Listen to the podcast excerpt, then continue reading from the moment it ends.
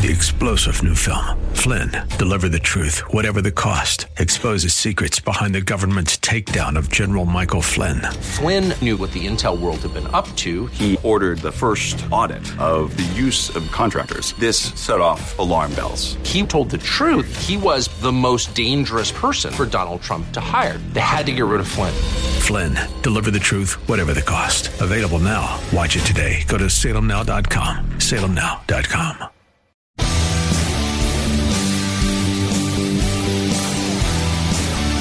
Are you looking for truth from God's Word that you can understand and apply to your life? You'll find it today on Make It Clear with Dr. Stan Pons. Listen now as Stan makes it clear.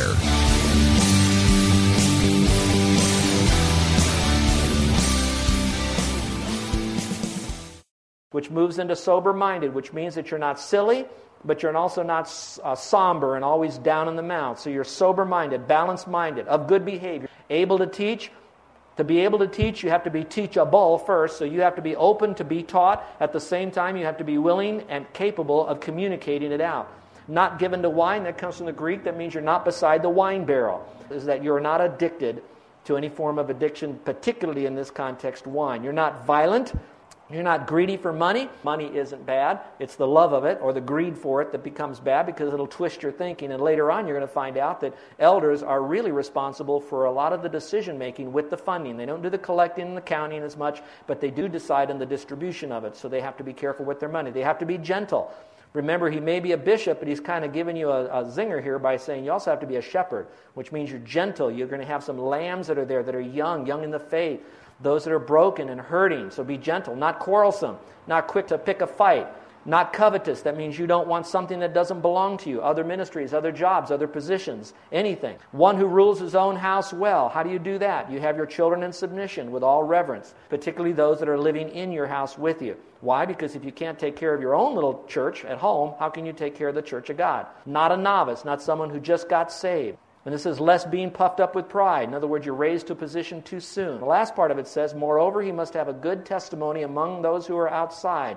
The word outside is outside the faith or outside the fold. So in other words, you have a good reputation in the community. Those are the character traits that we all need to have if we're going to be in a spiritual leadership role. Now let's go to number 3, the ministry responsibilities. Well, you need to know what is the job description of pastors and elders and overseers. And so what we do, and churches should do this, is they should take the Bible's job description for a pastor and put it on top of the job description that the church wants the pastor to do. Now, it doesn't mean that the church cannot have them do other things in addition to what God has for them to do, but the primary responsibilities will fall on what does God have them do, and so the other things will not bleed his energy away from what God wants them to do. The job description for a pastor, the template, is a little bit broader than that. Number 1, they are to oversee the work. Paul spoke to that. It's interesting. Peter was nearby. He also heard it. And then he wrote a letter, and he also said that they had to be an overseer. So there seems to be an emphasis not only on shepherding, but also on overseeing. So it's overseeing the work. Now, particularly, it's going to focus on the disbursement of finances and resources. Now, it is in that way as a literal illustration. Let me take you back in Bible days. There was a tremendous famine in the land during the times of Caesar. And during that time, the believers, the disciples, they were without food and they had tremendous needs. And there was another group of people that heard about that, and they collected money for them. And he read it to you. It says, after they heard about the famine that went throughout the world, it says, then the disciples, each according to his ability, determined to send relief to the brethren dwelling in Judea, where that famine was as well. This they also did, but here's what they did. They sent it to the elders by the hands of Barnabas and Saul. So the elders took this from Barnabas and Saul, and the elders then, we can only take it to the next step, disperse that funds in some measure. The second responsibility was to pay attention to their own spiritual condition. The verse says, Paul now is speaking to elders. And he says, therefore, take heed to yourself and to the flock of God. That's Paul speaking to them. He said, take care of yourself and the flock of God. That is huge, people. And the reason it's huge is because ministry, we are often on the front lines of spiritual warfare with you in your life. And because of all of that, spiritual warfare will cause a great deal of drain upon us. That's the name of the whole thing. Even Paul said, the more I love, the less I be loved. And so he could have got down in the mouth. But if he didn't take care of himself and get all the love from the Lord, he could never love back again. So the point being is, because of that, he's saying you need to take care of yourself first. So what I've encouraged our staff is that they put the study and prayer of their highest responsibility taking care of themselves. They're going to go right and be alone with God one day a month to be able to do that so that they can fill their tank. And folks, what you should do is encourage them to do that and more so. And when you hear that they would be awake, you pray for them as they're awake. And that while they're there, they're lying down, prostrate in their heart before God and letting the Holy Spirit, the candle, go through their life. Is there any sin that's there? Anything that they need to grow in? Anything they need to work on? That they would do that in their life. Take heed to themselves. Now, if elders are to be a model, what are they a model of? The same for you. You dads have a flock. It's your kids. Take time away to be alone. For us to one more time remember that He is the great chief and good shepherd, and we're nothing more than an under shepherd. And when we get away, we're allowing God to work in the flock. Number 3, pay attention to the flock. His responsibility is the flock. Now, that is important there. The flock means the relationships. Later on in Proverbs and other places, you're going to see that he's required to know the state of the flock as well. What's the condition? All right, number 4, shepherd God's people by feeding them. By feeding them. It says, take heed to shepherd or feed the church of God. Now, the reason I put feed in a little bracket there is because sometimes the word shepherd will come across with the idea of feeding. Sometimes it's just shepherding them. And so it's kind of used together. So a shepherd is the feeder. All right, now here's what I'd like to say about that. When we have elders here, we have shepherds on board, their primary duty, besides taking care of themselves, is to take care of you. How do they do that? Listen carefully. They're going to feed you, and they're also going to pray for you. Now, when they feed you, the feeding will be maybe publicly through a pulpit ministry. Sometimes it'll be through facilitating a small group study. Sometimes it'll be one-on-one. They are also going to provide others that have been equipped and qualified to help feed you. But ultimately, they're the ones who are responsible for the truths that's being disseminated. So let's go to number 5. All right, he talks about feeding the flock. And then it says here, warn and guard the flock. He says, warn and guard the flock from wolves, which would be enemies, not real literal wolves, kids. These are enemies, people that act like wolves. Enemies within and outside the flock. Would you circle the word within and outside? That means there's going to be wolves that'll come from the outside that'll come in. And then there'll be those that are already on the inside. It says this, Paul's saying to the elders, for I know this, that after my departure, he says, when I finally leave you guys, savage wolves will come in among you. Underline the word will come in. He didn't say might come in, he said they will come in. In the Bible days, they did not have internet. They did not have DVDs. They did not have radio, Christian TV. So they just had to be concerned about the people that might be passing their flock that would be outside coming in to give false doctrine. Today, I can't listen to everything you listen. I can't watch everything that you watch to warn you. So the best I can do is not to be your Holy Spirit. He says, not sparing the flock. Nobody's going to be spared. Also from among yourself, men will rise up. That means even in our midst, you could be sound doctrinally. You've been poisoned from the outside, but you're inside already, and you now are speaking perverse things. What are you doing? To draw followers after you. We would like to say it this way, to divide the church. It becomes you against the pastors. And then it says, therefore watch, he's saying. He says, now you watch and you remember that for 3 years when he was in his midst, I did not cease to warn everyone night and day with tears. And you know what? As I thought back over that, I'm thinking, I may be teaching truth. I might teach you right, but sometimes I need to maybe ramp up a little bit to warn you when there's a speaker that comes from the mainland and he fills the Blaisdell Center. And as good as they might be, but how off they could be theologically to warn you of that. But now I got thinking, why is it so hard for us to warn people? I just think that it's the nature of the beast today. How many of you, when it says warning, box jellyfish, and you're looking at the beach, and people, some couple, are running off the beach to the lifeguard stand because they got stuff stuck all over them? I'm just saying the warning signs were there and they didn't do it. It wasn't because it was a law. There was no policeman there to stop them. There was just a warning that says don't do it, but they did it anyway. We already have the propensity to do what we want to do, believe what we want to do, think the way we want to think, regardless of what we might hear out there. And worse, almost when someone says don't, that's a challenge. That's like, okay, we're going to fight that and go against all of that. And so since society is like that, it is so hard from the pulpit or from a Bible study to get up there to say, please, don't get that tape. Don't listen to that guy. They got some truth in there, but there's some poison, but we can't always. So stay away from that. It's mostly dealing with false doctrine, but it's anything that would draw your mind away from Christ. So our job is to warn you. I pray that when I do warn you, that you're convinced of my love for you, first and foremost, my accuracy of the warning, and that when I do, I dip my arrow in honey as I shoot with as much aloha as I can to you. All right, number 6. Our responsibility is to pray. That's our job description. I know we're all supposed to pray for one another, but it's not so much as a description for you as it is a requirement for us. It says it is not desirable that we should leave the Word of God and serve tables, but we will give ourselves continually to prayer. And I could say a lot about serving tables. That's the physical part. There are people that should be stepping up for that, and we're praying that other guys will say, you know what, we love our pastors so much, we're going to take the bullet for them, and we're going to take as much off of them as we possibly can so we can release them to do the things they need to do, which is to teach and warn and all these things.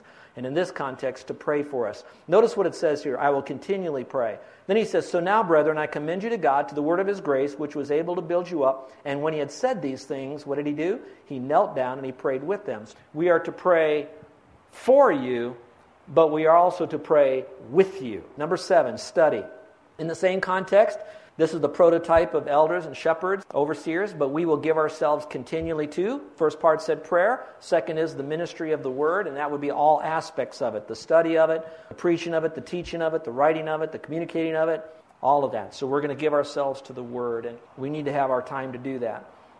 Number 8, preach and teach the word. It's good to pray for it. It's good to have truth, but it's also important for us to get that truth out. Put it on the table for you like food. So here it says, preach the word, be ready in season and out of season. That was spoken to the pastor of Ephesus, which was at that time Timothy. It says, let the elders who rule well be counted worthy of double honor, double honorarium, double pay. I'm so grateful for the way you take care of Dennis and me, and I'm grateful for that. But it goes on to say, especially those who labor in the word and doctrine. So we're to preach and to teach the word. Number 9, this one is called equip the people for ministry, involvement, and leadership. You see, it's not just so I feed you the word, it's so that you now can add value to other people, so we're taking it to the next level. So we're to equip you. We do that through the ministry of the word here. We do that when you come by our office and we begin to mentor you on how to do church work, how to help build up the body of Christ. If you'll notice, we have dream team meetings. You know, we do those dream team meetings because it's our responsibility to equip you. That is not the only way, but it is a major way. And so if you don't come, we can't equip. And so God says for the church to have joy, then we need to follow that. So we need to be equipped. To be equipped, we have to learn these things. To learn these things, you have to have a pastor, or pastors, I should say, that will help do those things. So together, that's harmony.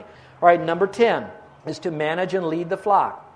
Now follow along as I read this to you. It says here, and by the way, this is Peter now picking up from Paul, who got it from the Holy Spirit, so they're all now getting it from God. It says the elders. So circle the word elders and put the words mature models above that. I'm making it simple. The mature models who are among you, I exhort. He says shepherd the flock of God. We're going to use the word mentor there.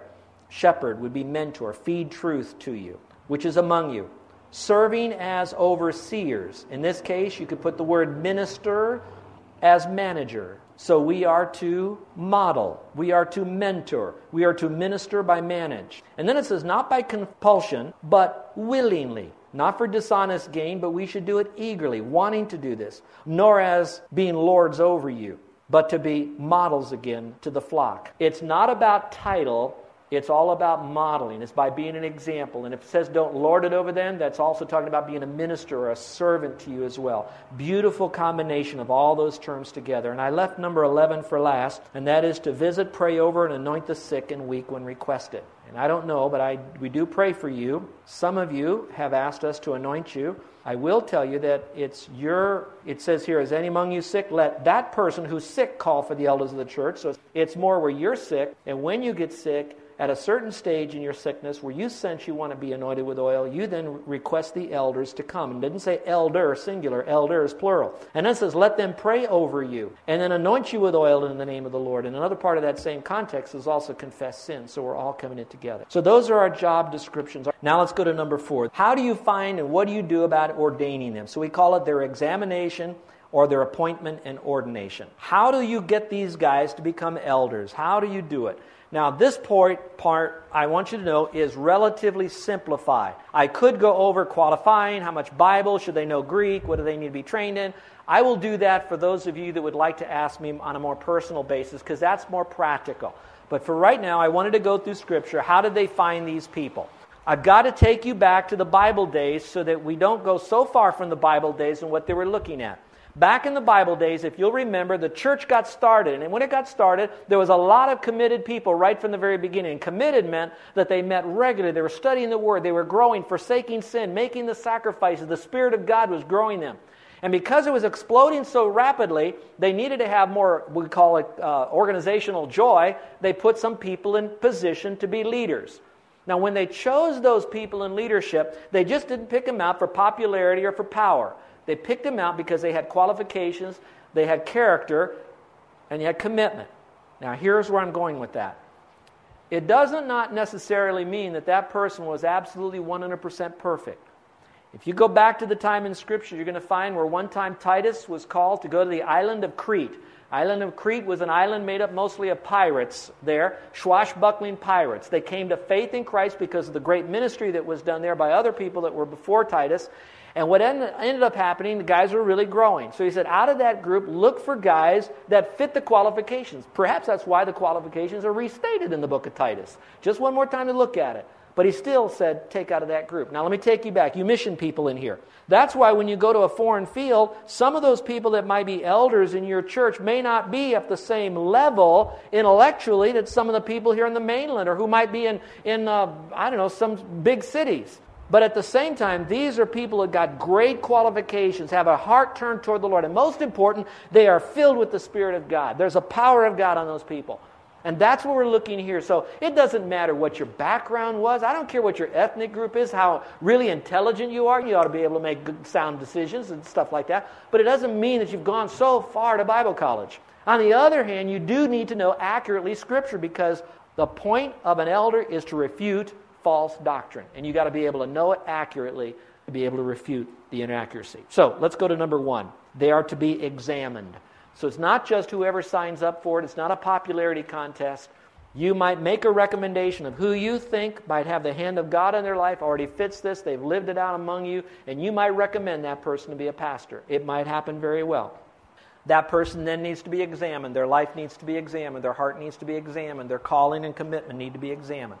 It says here, moreover, this person must have a good testimony of those outside.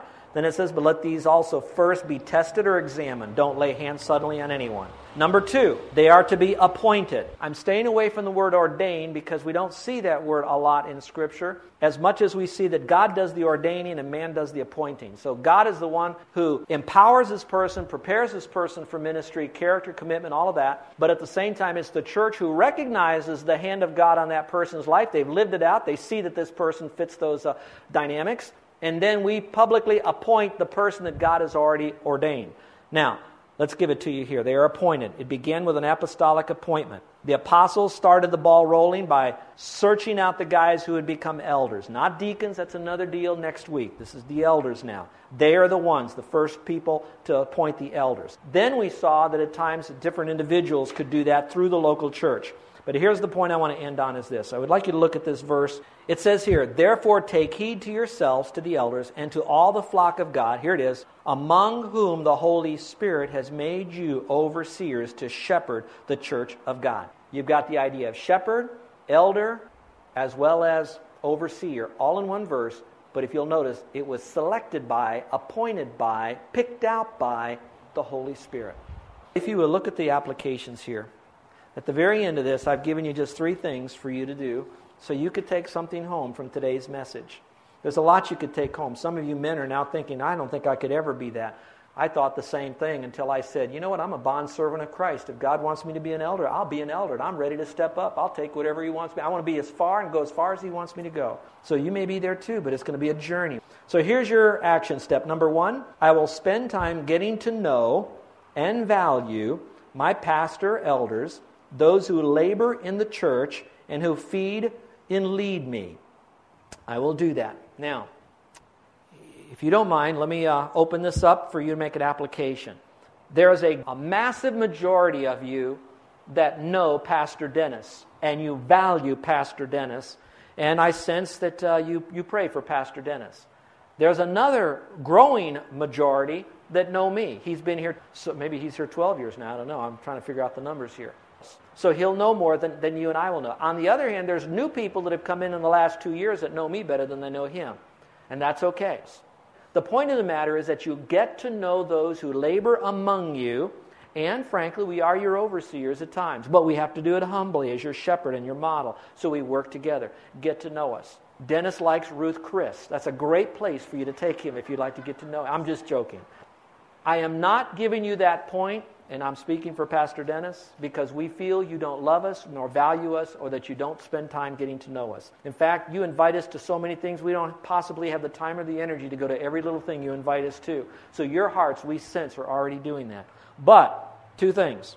One, there's still some of you that have not opened up your heart and got to know us and what makes us tick and ticked and what we're sensing God is doing. And a good question for you to ask us sometimes is, where do you sense God would want us to go? You're to be the person who provides us with a direction and also an example, but help us, get to know us. And then secondly, I'd like to say this. As God raises up from amongst, there's always going to be a new elder in our midst that you won't know as well as you know Pastor Stan and Pastor Dennis. And I'm teaching you as a flock that God wants you to get to know them and to value them highly in love for their work's sake. That's something we need to do as a team, together. We get to know the flock, you get to know us. Number two, I will pray for my pastors and elders. And I put the two together because they're the same, but you could talk about pastors. I will pray for them. We are not sensing that you have neglected to pray for us. We don't know if you've been praying for us as much as you should, as deeply as you should, that we would understand our calling, the power, the temptations that come our way in all different areas, and that you surround us with prayer, because as we are strong, you will be strong, because as we feed from the Lord, then we can lead you. And so pray for us, and if you want to know what to pray for us on a personal, intimate basis, let me know. Call us. Talk to us. We'll be glad to tell you. And number three, this is a very hard one for me to share because I do not want to be misunderstood. But as your shepherds, and because we are called to be your overseer, that you will follow us. You may not always agree with us. You may not always feel like the timing is even right. You will speak to us. Don't blindly follow us. Lovingly give us a perspective to make sure we've thought it all through, we've seen all, we value that, we need that, and if we don't do that, then we're lording over you, and we've disqualified ourselves. But sometimes you're going to have to let us fall down and make a mistake, and then lovingly put your arm around us and say those very painful but often spoken words. What would they be? I told you so. But just know how much we really love you folks. Now, for those of you who are our guests today, and you're hearing all of this, I want you to know that this is coming from a Bible that you can trust, that simply tells you that to go to heaven, the only thing you need to do is to trust in Christ alone. And if you do that, you'll have everlasting life. The Lord says that God loved you, that He gave His only Son, that whosoever believes in Him, going all the way back full circle, that if you believe in Him, not believe about Him, but you trust in Him as the Lord who died and rose again. You come to Him as a sinner, not as someone who's changing a life to go to heaven, but someone who has broken and fallen. And you say, Lord, I go to you for the full forgiveness of my sin. He will blanket you with His blood and His forgiveness that He has already shed for you, so to speak, 2,000 years ago. He rose again from the dead to confirm His victory over death and Satan. And by your simple childlike bit of faith, like a grain of mustard seed, where you're counting on Him alone to forgive you of your sins, you have everlasting life.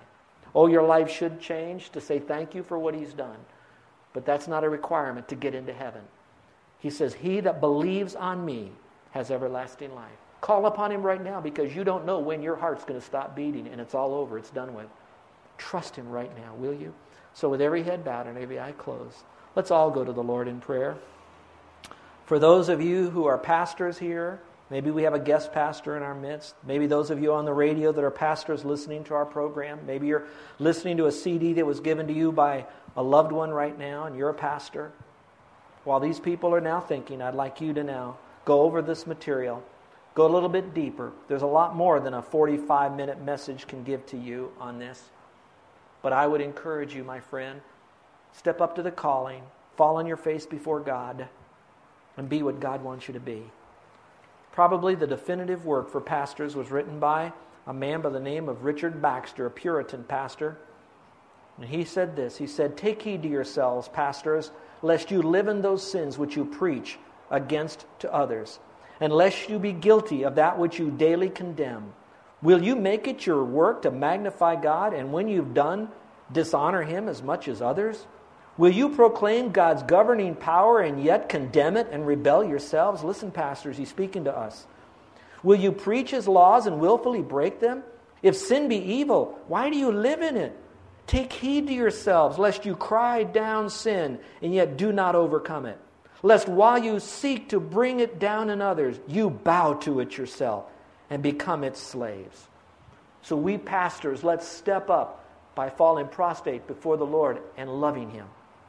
And now for the rest of us, would you now pray for your pastors that we would be modelers, mentors, ministers, mature managers that care for you. Now, Father, we pray this so you'd be glorified in Jesus' name. Amen. You're listening to Make It Clear with the teaching of Dr. Stan Pons, founder of Make It Clear Ministries. Make It Clear is dedicated to taking the Word of God with clarity into every person's world. It is the support of listeners like you who make the ministry of Make It Clear possible. You can provide your tax-deductible gift to Make It Clear online by going to MakeItClear.org, or you can mail your gift to Make It Clear, P.O. Box 607-901, Orlando, Florida, 32860. Thank you for helping us Make It Clear. If you would like to have Dr. Pons speak at your church or event, please send us an email at tellmemore@makeitclear.org. Thank you, and remember to make it clear.